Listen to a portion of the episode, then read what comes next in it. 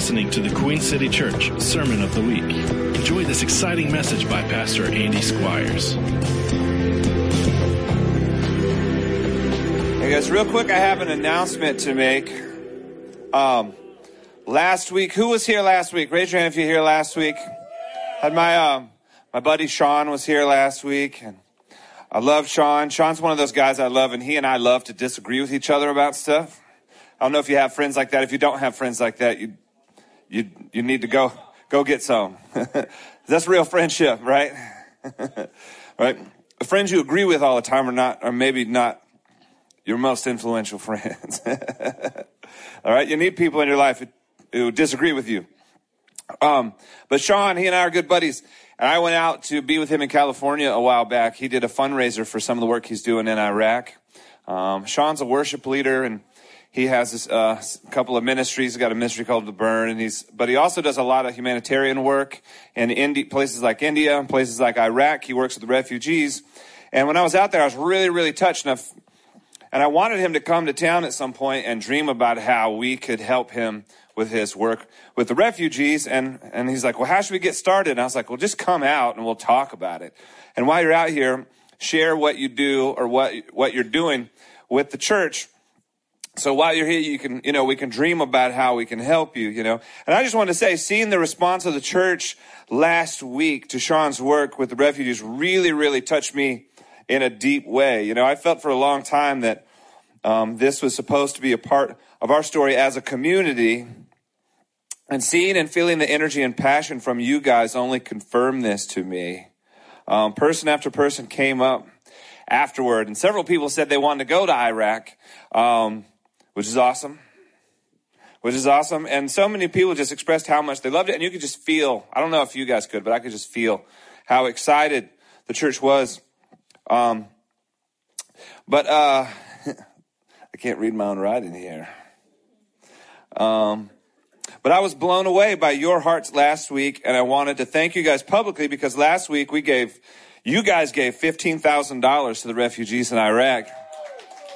And all of that money goes to, all of that money, all 15,000 of that goes to, the, first of all, the administration for that kind of stuff is handled by other funds. So all $15,000 goes to food. It goes to things like water, shoes, uh, blankets, some of the most um, absolute simple things, um, most uh, necessary things that they don't have. All that money will go to that. Um, you know, we're going to continue to dream about QCC's part in the story of these people and how we can be a help uh, and a blessing to them long term. Sean's going to keep us updated. Hopefully, he's going to send us some videos and stuff when he's uh, back in the camp in a couple of weeks. For now, I just want to thank you guys so much. And if you weren't here last week, I think the podcast is up, so you can go back and listen to that message and listen to what um, Sean is doing and what we want to help partner with him in. Uh, also, if some of you didn't give and wanted to give, you can still give to him uh, by clicking the missions tab. Um, if you decide later on you want to give to his work, if you click on the missions tab, I guess it's on the website or Christopher will be up. He can explain details. He'll be up in a second. Could you do that? All right. After, after I'm done here. But for now, guys, continue to pray and dream about how we can help these people on a long-term basis. A lot of times when, uh, there's a lot of help when there's news. And a lot of times the news cycle moves on and people are still hurting and people are still dying and people still need help. So we want to figure out how we can be a long-term help to these people who have no ability whatsoever to take care of themselves and their families often. You know, a lot of them have no opportunity. And if they don't get help, um, then people will die, you know. Um, and, and we, we want to be a help to those people and we want to do more than just get angry on the internet about refugees. We want to actually be a help. So thank you guys so much for real for giving uh, $15,000 to Sean. Anyway, Christopher's going to come up. He's got an announcement.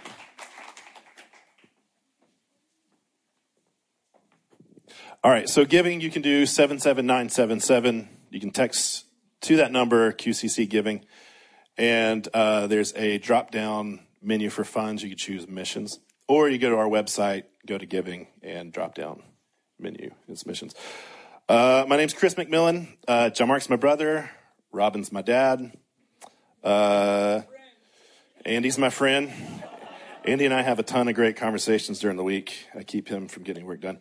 Um, if you've had your kids in kids ministry, you've probably interacted with with uh, my incredible wife Brandy. If you have eyes and ears, you've probably seen my son Cecil uh, raise hell throughout the building. Um, so I'm here because we're starting a new season of home groups. Um, after uh, after service, we're going to have leaders from six of our groups along with myself um, in the lobby to uh, to talk with you if you have any questions, to help you find your fit if you're looking for a place, and help you get signed up. And that's for new members. If you're already a part of a group, you're part of that group, so you don't have to worry about that. Um, our groups meet for eight weeks, starting Sunday, March 17th, and ending Saturday, May 11th. Um, we get together to to talk, to pray, to read, and discuss. This uh, this series is going to be on Ephesians, which is really really great. Um, we're going to provide encouragement. We're going to grow in relationships. Um, and every group is different. Some groups will meet around a meal. Some groups will just meet around you know whatever we're studying. Some will be loose. Some will be a little bit more structured. But they're all focused on developing fellowship, friendship, and relationship to God. Uh, we do home groups for eight weeks in the spring. We do home groups for eight weeks in the fall. Um, but the question is, why do we do home groups? Um, one of the reasons I believe in home groups is because I believe the Lord when He said in Psalm 68 that He puts the lonely in families. And we want to believe that for ourselves. There's so many of us are lonely, right? We might say we're angry or we're depressed or we're sad, but the truth is we're lonely. We're missing, we're missing relationships. Um, and we want to champion this for others. You know, we want to be linked to people and we want to be a link for people. Sorry, I'm, I'm normally in the back, so I'm, I'm reading off a script, you know. Um, you don't need to clap though. Uh, I believe that modern America has a undiagnosed loneliness problem, right? Social media and media creates for us a binary perception of life, telling us that we are either haves or have nots, while making us at the same time think that we've had a relationship because we know things about people, right? We've seen a tweet, we've seen a video, we've seen a picture, and something, we learned something about that person, but we didn't actually interact. You know, you don't actually interact with people on social media the same way you would in real life, right? Right? It's like people go to Twitter to tell everyone that they're worthless, and they go to Instagram to see that they're worthless, right? You know? Anyways, a little bit of truth. Right. right. Um, social media and the immediacy of this technological era teach us that relationships are passively earned income. They're an entitlement of citizenship, but in our hearts, we know that that's not true. We know that only by being a friend can we have a friend. Um, and only by laying down our lives for others can we really find it. Last week, Sean Feucht declared a war on inactivity. You know, he talked about how easy missions trips are. He talked about how much the Iraqi people love Americans. He says it's one of the few places you can land in a foreign country and they're happy that you're an American. Right? John Mark asked this question Are we going to the world to save it? Or are we going to the world so that can save us? So, what I'm getting at is there is a choice that, that we all have to make at some point in our life. Um, and that's are we going to get active or are we going to keep wishing we had something, right? Um, fear, doubt, introspection, shame, uh, and aversion to vulnerability. Um, and then good old idealism.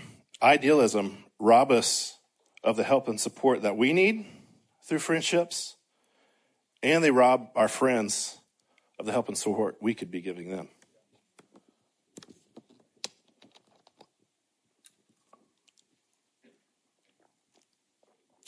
the long, awkward break. Idealism. Idealism tells us that joining and being a component in a community is either too hard or the results really don't match our grand design for our lives.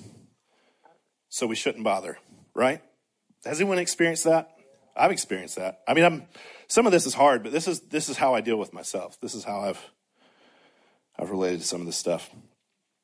The apostle Peter encountered his own battle with idealism. While Jesus walked the earth, Peter had stars in his eyes. Uh, he thought they were going to take over the world, which they did, but he thought through force, right? They, he thought they were going to win the world. But when Jesus was crucified, the stars went dim and he gave up. When Jesus returned to him, Jesus only asked him, Will you feed my sheep? Will you just be a friend? Will you just do a little thing? You don't got to do a big thing. He even asked, he's like, Well, what about John? Because the Lord told him, You're going to be taken in chains, you're going to be beaten, blah, blah, blah, blah, blah. He said, What about John? He said, Don't worry about John. What does it matter? Right? Um, our idealism really can rob us of our lives. Um, our connection to idolism, the big, the powerful, being the hero, it cripples us, but Jesus always worked in the small and the broken and the seemingly insignificant. The hard part of community is really just making the choice, right? It's making a choice in your mind and giving action to that choice. and then continuing to make a choice and continuing to put it to action. All right, so what Queen City has done, we've got uh, ongoing men's meetings in, in, seasons, we've got women's meetings in seasons, we've got uh, a great young adult ministry that Casey and Julie are leading. Um, but obviously, I'm here talking about, about home groups. Uh, we're giving everyone an opportunity as much as we can to make a choice, to put their lives into action. And so our goal is that today we can choose to be the family and the body of Christ we've always wanted to know, wanted to be, that we can know him in a way that you can only know as part of a family, part of a body. Um, we're uh, giving us an opportunity to choose to fight against our inner dialogue, against our inner failings, to stand against our fears, to stand against the system we're in that makes us orphans, makes us losers, makes us silent, and we're fighting for others so they can get out, right? We're choosing to be a part of each other's stories and to enjoy seeing God's goodness firsthand, right? So, um, if you want to be a part, you can just come into the lobby afterwards. We're going to have, like I said, six of our groups. We'll have leaders there. I'll be there if you want to get involved in helping with the group. You can talk to me if you want to join a group. We'll have maps and times and sign up sheet. Um, but let's do it, guys. Right? Right.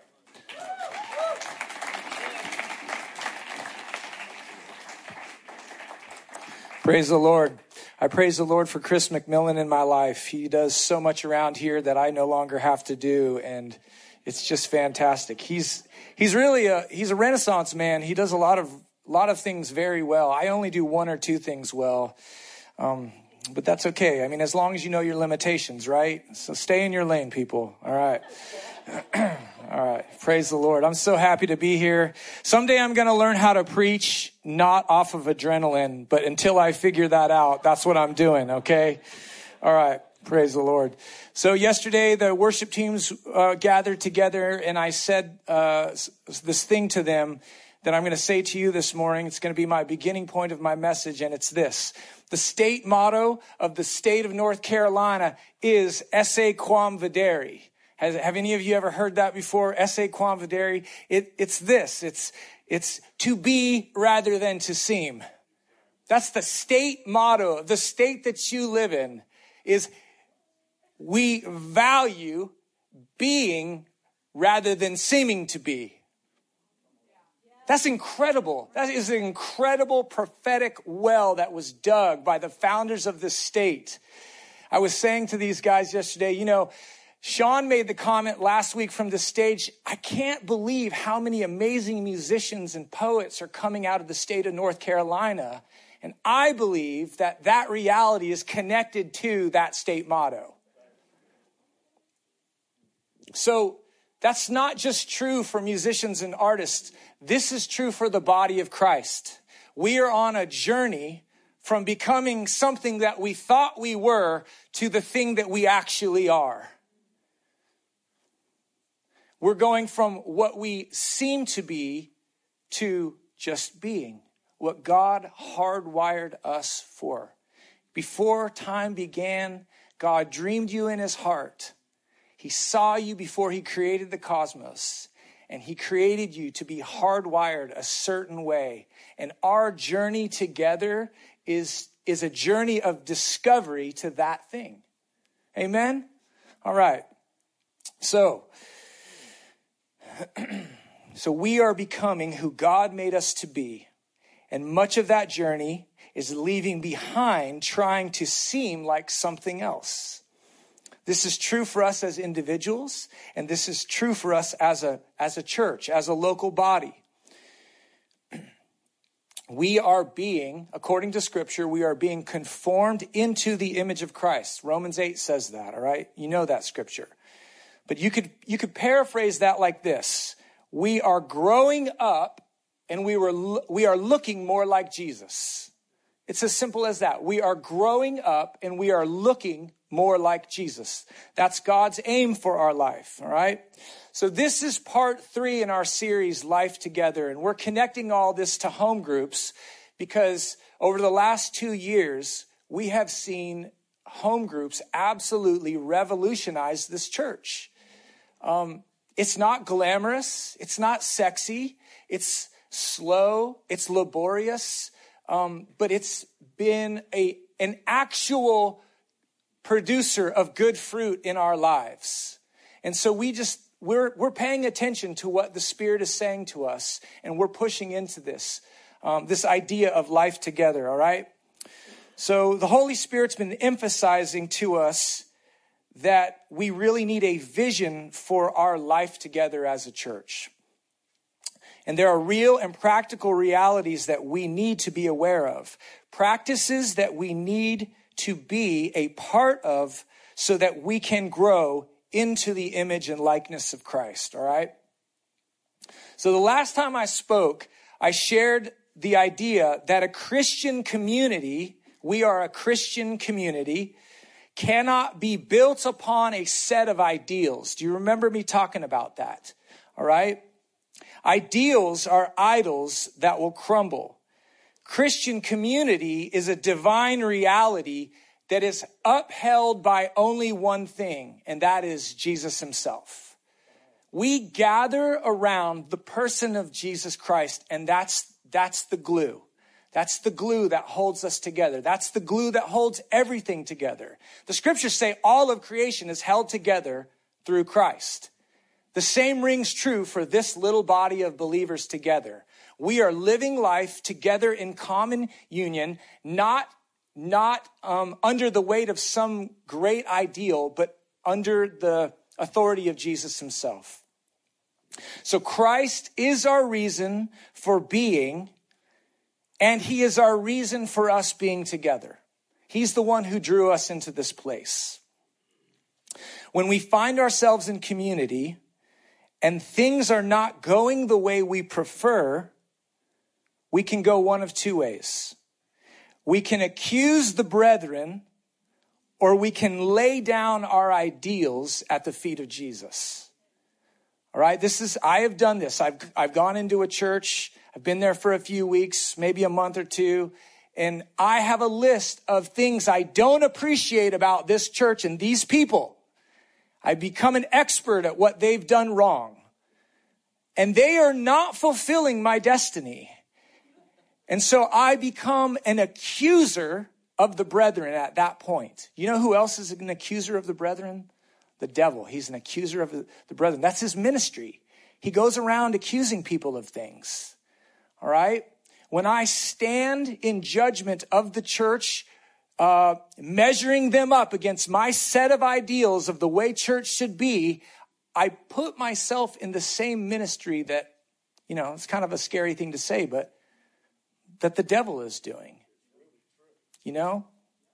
So, that's one way I can do it. I can be an accuser of the brethren, or I can lay down my ideals at the feet of Jesus. And that's really hard to do, isn't it? So here's the thing.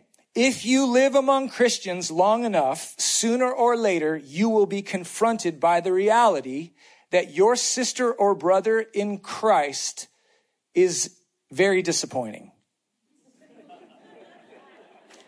Yes, they are going to disappoint you. Just turn to your neighbor and say, I'm waiting for the day that you're, no, just kidding. I remember the day. So a lot of times we head into these into these church worlds and we have expectations where that's not going to happen. Well, we should just all agree right now that that's not the way it is. The way it actually is, is that we are all running into each other at some point, looking at each other the wrong way, saying the wrong words, doing the wrong things, and there will be opportunity for offense, and that will be a good reason for you to run away from those people. All right? So, you will be shocked, you will be offended, you will have a great urge to abandon your community and take your ideals to a place where they will finally be appreciated. I'll just let that sink in for a second. but because God has built us together in Christ, we enter into common life together, not as demanders that our hopes and dreams will be fulfilled by our community, but as thankful participants in what God has done for us.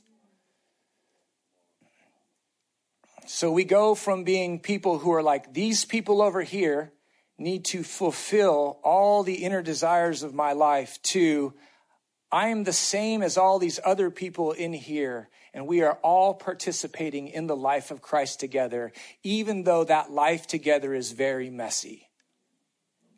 All right. So I'm going to quote Dietrich Bonhoeffer. Um, he says this We we don't stand in accusation to our brethren, but we thank God for giving us brothers and sisters who live by the call of God, by his forgiveness, and by his promises. Each one of us is on this journey to individually living by the call of God in his forgiveness and according to his promises. All right? We don't complain of what God does not give us. I, to be honest, I've spent a lot of my life complaining about what God has not done for me. I've actually written songs about that. I've, you know, it's, I've used some po- poetic license. It's okay to do that on occasion, but you don't want your whole life to be one big complaint about what God has not done for you. All right. Rather, we thank God for what he does give us daily. All right. So I want to, I want to just say, that just like in your family with your spouse or your kids or whatever, wherever you are in life, you have this normal daily routine, okay? Your daily life is very important, and how you live your daily life is important. And it's a mistake if we get up every day and we just complain about our life, because if we do that, we're gonna miss the moment, the gift that God has given us of today, which is just a precious gift. Like you get up in the morning, you're, it's a miracle. If you are breathing in the morning, that's a miracle that you can thank God for. Okay, so that is a great place to start thanking God for your life. We have to start with the little things, don't we?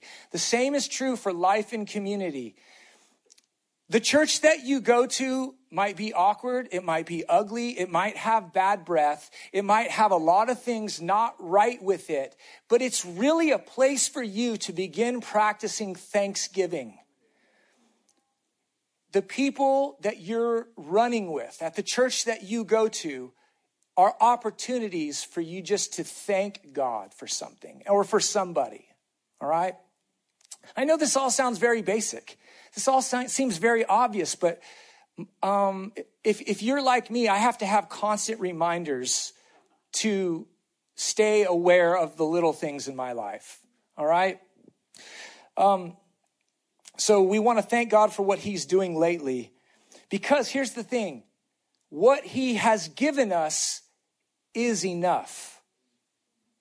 Like, I'm looking at this room right now, and I'm hearing the Lord say, We're enough.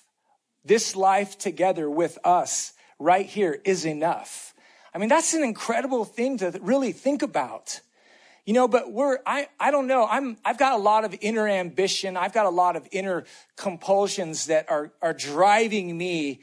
And I've got these illusions of grandeur that are like, oh, I need to, I need to be a part of a community that's much bigger or doing much more amazing things or filled with fantastic, talented people. And, but that's a lie from the enemy. And if we have those illusions going on our mind, we will miss the glory of the person sitting right next to us.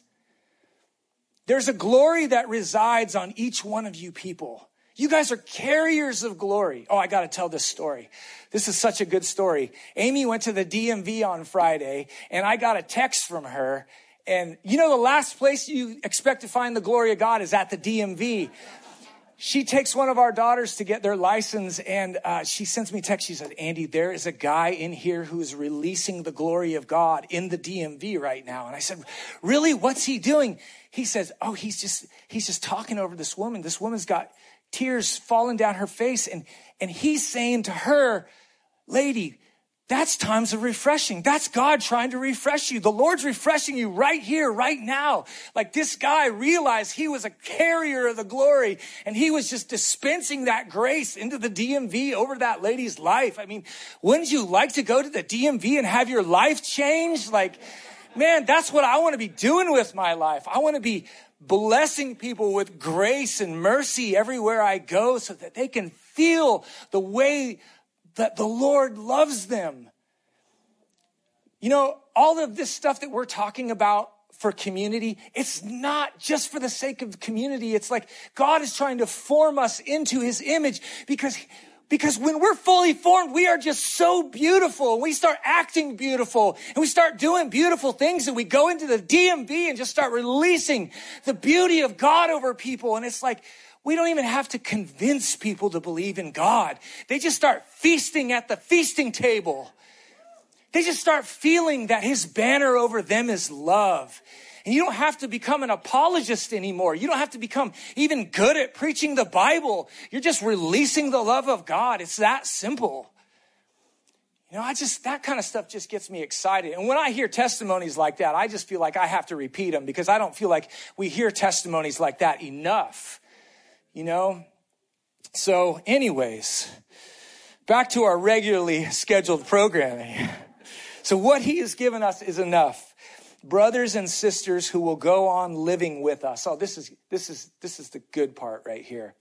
He's given us brothers and sisters who will go on living with us through sin and need in the blessing of grace. I, you might be shocked by this, but the people that you go to church with occasionally sin. We occasionally mess up. Some of our lives are just disastrous. Like some of us have, we're like at the beginning stages of coming into the image of Christ. And I just want to tell you, that's okay. Like you're welcome. You do not have to have your act together to be in this church. You don't have to have your act together.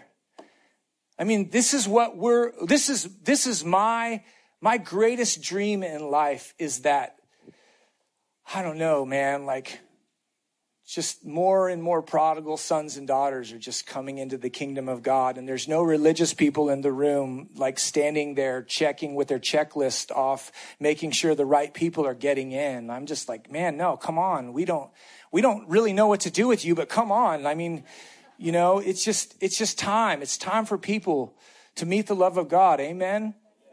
So, so I'm going to quote Bonhoeffer again. He says this, even when sin and misunderstanding burden our community life, is not the sinning brother or sister still a brother or sister? Will not his sin be a constant occasion for me to give thanks that both of us may be, may live in the forgiving love of Christ? Have you ever thought about that? Your brother's sin is just a reminder to you that you have something to be thankful for. Like I run into one of my friends who's just messing up in his life and I'm just mad about it. I never see it as an occasion to just rejoice in the forgiveness and grace of God. But that just, knowing that just makes community together so much easier. It greases the gears. Thus, the very hour of disillusionment with my brother becomes incomparably profitable because it teaches us so thoroughly that neither of us can ever live by our own words and deeds, but only by that one word and deed, which really binds us together the forgiveness of sins in Jesus Christ. It's the only thing. And it's such good news, isn't it? It relieves you from the pressure of walking around making sure everybody is following your ethic. Don't get me wrong. There is a Christian ethic to be found in the Bible, but that's for another day. So I've been asking myself these questions lately. I've been asking, I'm not saying you, I'm saying me. I'm asking myself this question. Can you carry the burden of sin and failure of your sister or brother? i that's, that's a question I've been asking myself. Because I have had times in my life when I've been walking with a brother who's decided to make like a really strong turn towards something that was pretty bad, and I just cut ties with them. And I felt the, the Spirit of God just invite me back into that. Like, how far can you walk with a brother in sin? or a sister in sin? Here's another question I've been asking myself How far can you walk through misunderstanding? Because a lot of the mess we find in our church life isn't just our sin, but it's like a lot of miscommunication, isn't it? It's a lot of awkward words or some offenses. And I've been in a few situations where the tension was so hard that all I wanted to do was run away. So it's like, I can't handle this anymore. I can't take this anymore. I have to get away from these, these people. But I, I, I feel the Lord asking me, How far will you go? Here's another question How long will you go with somebody who is irritating you? Ask your husband, ask your wife. My answer to these three questions, whatever my answer is, is actually the measure of my spiritual maturity. If, if I will only go just a little while with an irritating, awkward person, and then I just write them off because they're they just don't fit my ideal of what an acceptable person should be. I have room for growth. I need to grow. I need to grow up. I need to expand my heart. I need to ask the Spirit of God to expand my heart to make room for all kinds of people. Man, I've been in the church now, well, basically all my life. And if you've spent any amount of time in the church world, you, you come to recognize that there's, there's a language that we use, there's an order of things that we do there's like a culture that if you're in it, you understand it. But there's a whole world out there who doesn't have a clue about any of the words that we use or any of the any of the things that we do even. And that's not to diminish the things we do. I'm just I'm just kind of thinking through this like like sometimes the ideals that we hold are not that important. And God's calling us out of the immaturity of those things into a larger capacity to make room for more people and, and not just in numbers, but in the way that, in the, in the way that they are. So one of our challenges as humans is resisting the urge to run away from people who we find offensive. Isn't that right? So, family life is very messy. So, Amy and I, we have this cute little home right over here off of South Boulevard. It's small, but it's really cute. It's a nice home. And Amy is a, she's just a wonderful decorator, and our house is always clean. And if you come into our house, there's always food that cooking on the stove. It smells good. Our house looks good. But it hasn't always been that way. so we have a bunch of kids. We have six kids. And when our kids were little, there was a different kind of beauty happening in our home. So when our when our children were young, we weren't trying to create a beautiful home. We were just trying to survive. Of course, we wanted our house to be clean and we wanted it decorated nicely, but we had all these little kids and these little human beings were running around our house and they did not have a vision for living in a clean house. Our children were these wonderful little creatures who, in their immaturity, made messes out of everything. So, did you know that in the body of Christ, in the family of God, you are someone's small child?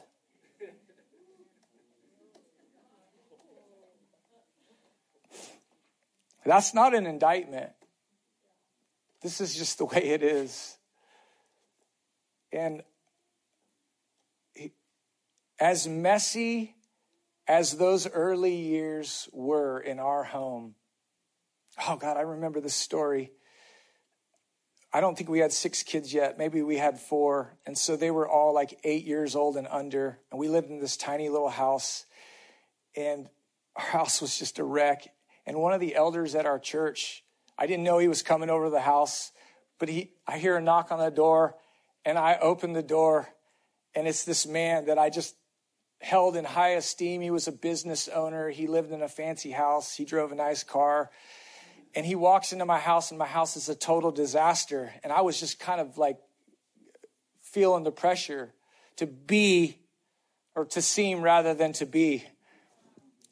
And he just who steps into my house and he looks around, he goes, Oh, signs of life.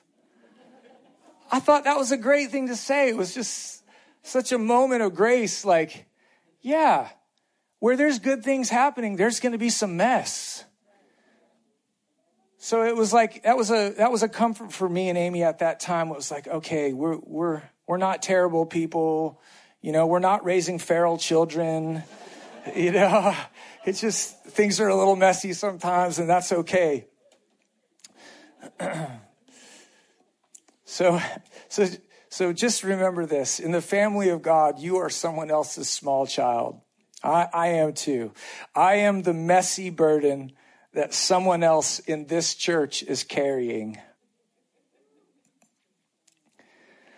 How do we relate to each other in our life together? And I'm going to close with this. This is some practical, practical steps. Number one, we welcome each other. I, I love this about our family. Um, my adult kids can come over to my house, the, the ones that don't live at home anymore, they can come into the front door of my house, they can go into the kitchen, and they can take out anything out of the refrigerator and make themselves a meal if they want to. They can turn on the TV I mean, that might be a little bit weird if they did it in the middle of the night or something, but like for the most part, like it's a free for all. My children are welcome in my home. And I'm not saying I want just any of you guys to come over and do that at my house, but I, what I am saying is there's a spirit of welcomeness that I have with my family. They feel welcome to me and I feel welcome to them. And that really is the Father's heart for us with each other in our common daily life with each other. We want to welcome each other. We want to be welcoming. We want to create space and time for people. Um, and, and I know that's a challenge because we live such fast paced, busy lives. But what I believe the Spirit of God is doing in this age is He's calling the body of Christ to reset its pace to the pace of heaven, the speed of heaven, and it's a little bit slower than the speed of earth. The speed of heaven moves a little bit slower and it's inconvenient and it stops to talk to people that you wouldn't normally talk to. It stops to welcome people that might be a little bit difficult to welcome. So that's the first thing we do is we welcome each other. The second thing that we do is we give people time. We give time to one another. We make time for each other. Here's what I'd like to be known for as a church. I'd like us to be known as a people who don't judge other people based on first impressions. Man, I am so guilty of that, you guys. Like, I am so guilty of sizing people up. I, am like, I'll, I'll meet a person, I got them figured out in my mind. Like 30 seconds in, oh, they're dumb.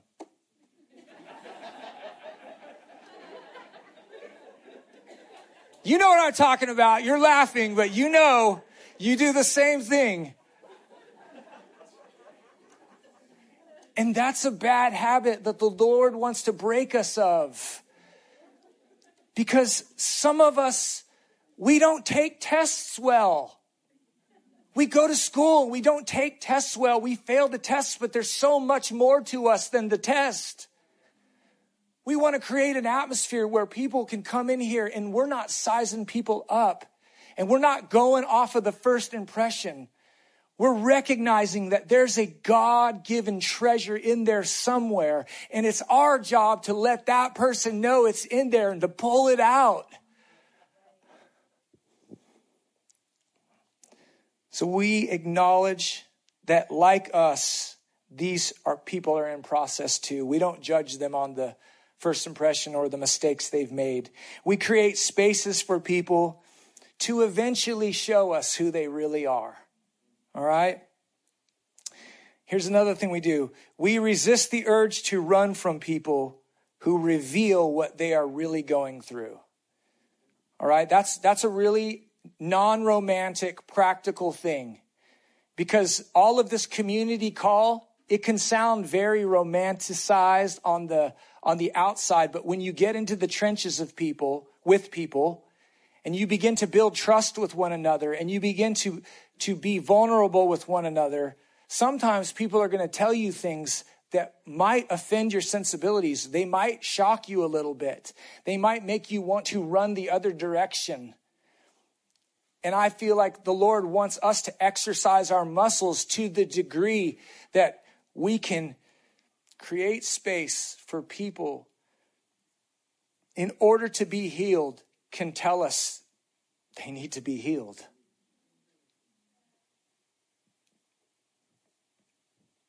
You know, hiding your pain away is not the same thing as being healed.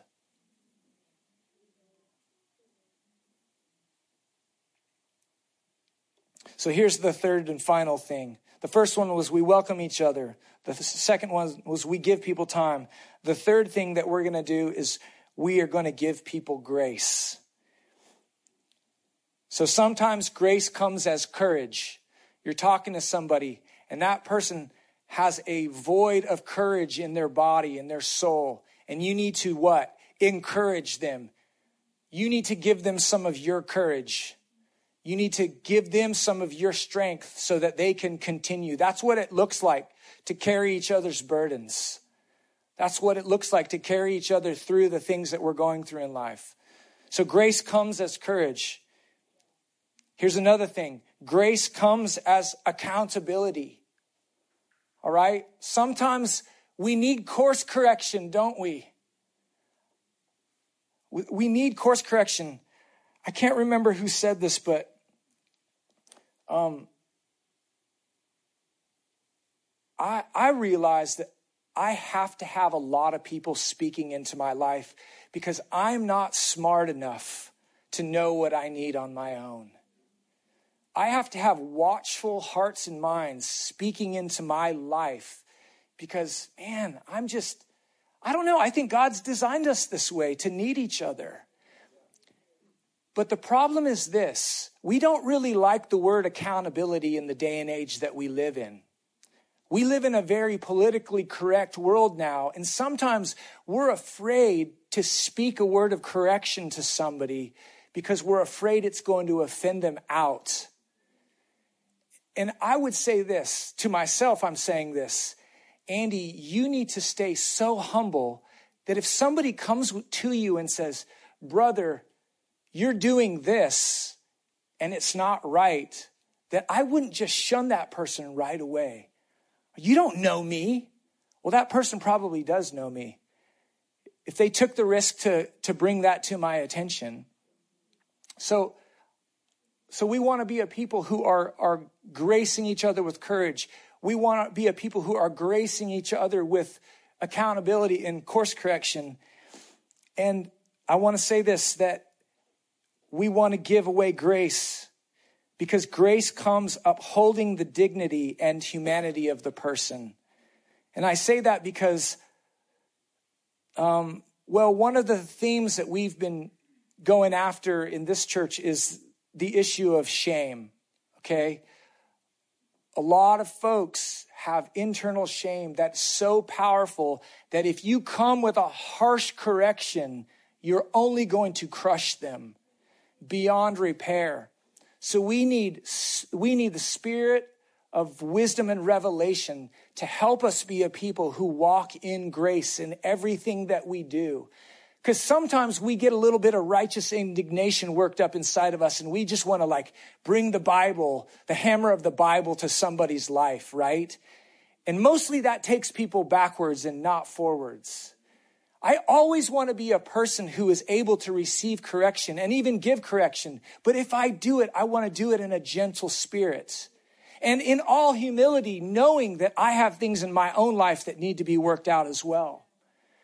So I want to tell you about this experience that I had last night. Man, d- during worship today, I, I know the Lord is working and, and and the worship is really good, when I get six prophetic words that I want to run up onto the stage and give, you know, and, and I know this about the Lord speaking. Sometimes he'll give you a lot of things and the temptation is to go give that away as soon as you get it. But I'm learning that a lot of things the Lord gives me are for me. He'll give me six amazing revelations. I'm like, man, this is awesome. I'm going to preach this every week for the next six weeks. And the Lord will say, no, that was just for you. The Lord's going to give you the secrets of his heart, and they're not for other people, they're for you. But I had this experience last night, and it, it, it came into fullness this morning during, during worship. I want to share this in the context of our community.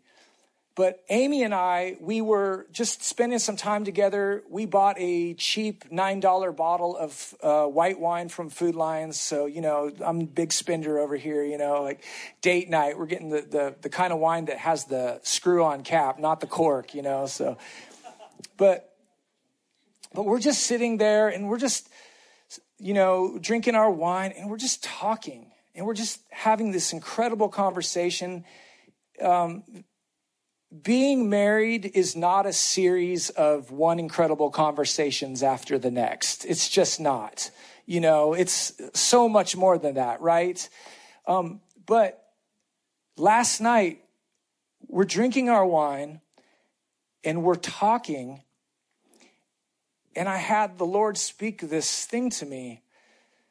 Well, now here's what I was noticing I was noticing how good that moment was Amy and I were together. We were drinking our wine and we were t- speaking words back and forth. And there was just, it was like we entered into this sacred moment. And I saw this thing. I don't know why I have never seen it before, but I realized that the body of Christ, the people of God, we are a people of the word and we are a people of the wine. We are a people of the word and we are a people of the wine. And one version of that looks like worship is the wine and the word is the word. But man, when you start beginning to mix those things together, something intoxicating begins to happen. And it's like everything opens up within you in a way that you cannot be opened up in another way. And I know that's like a weird parallel, it's a weird metaphor, but I have this sense, I, and I was especially feeling this during worship, that we are a church that is coming under the submission of the Word of God and the Spirit of God. And it's not for the spirit of heaviness. It's the spirit of praise and joy and lightness of being and goodness and feasting and and even all the challenges of being in relationship with each other, they tend to dissipate when we are a people under the word and the wine of the spirit. Does that make sense? So let me just, let's just, let's stand together.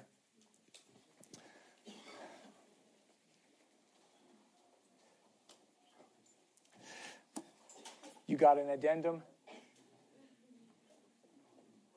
Okay. Whew.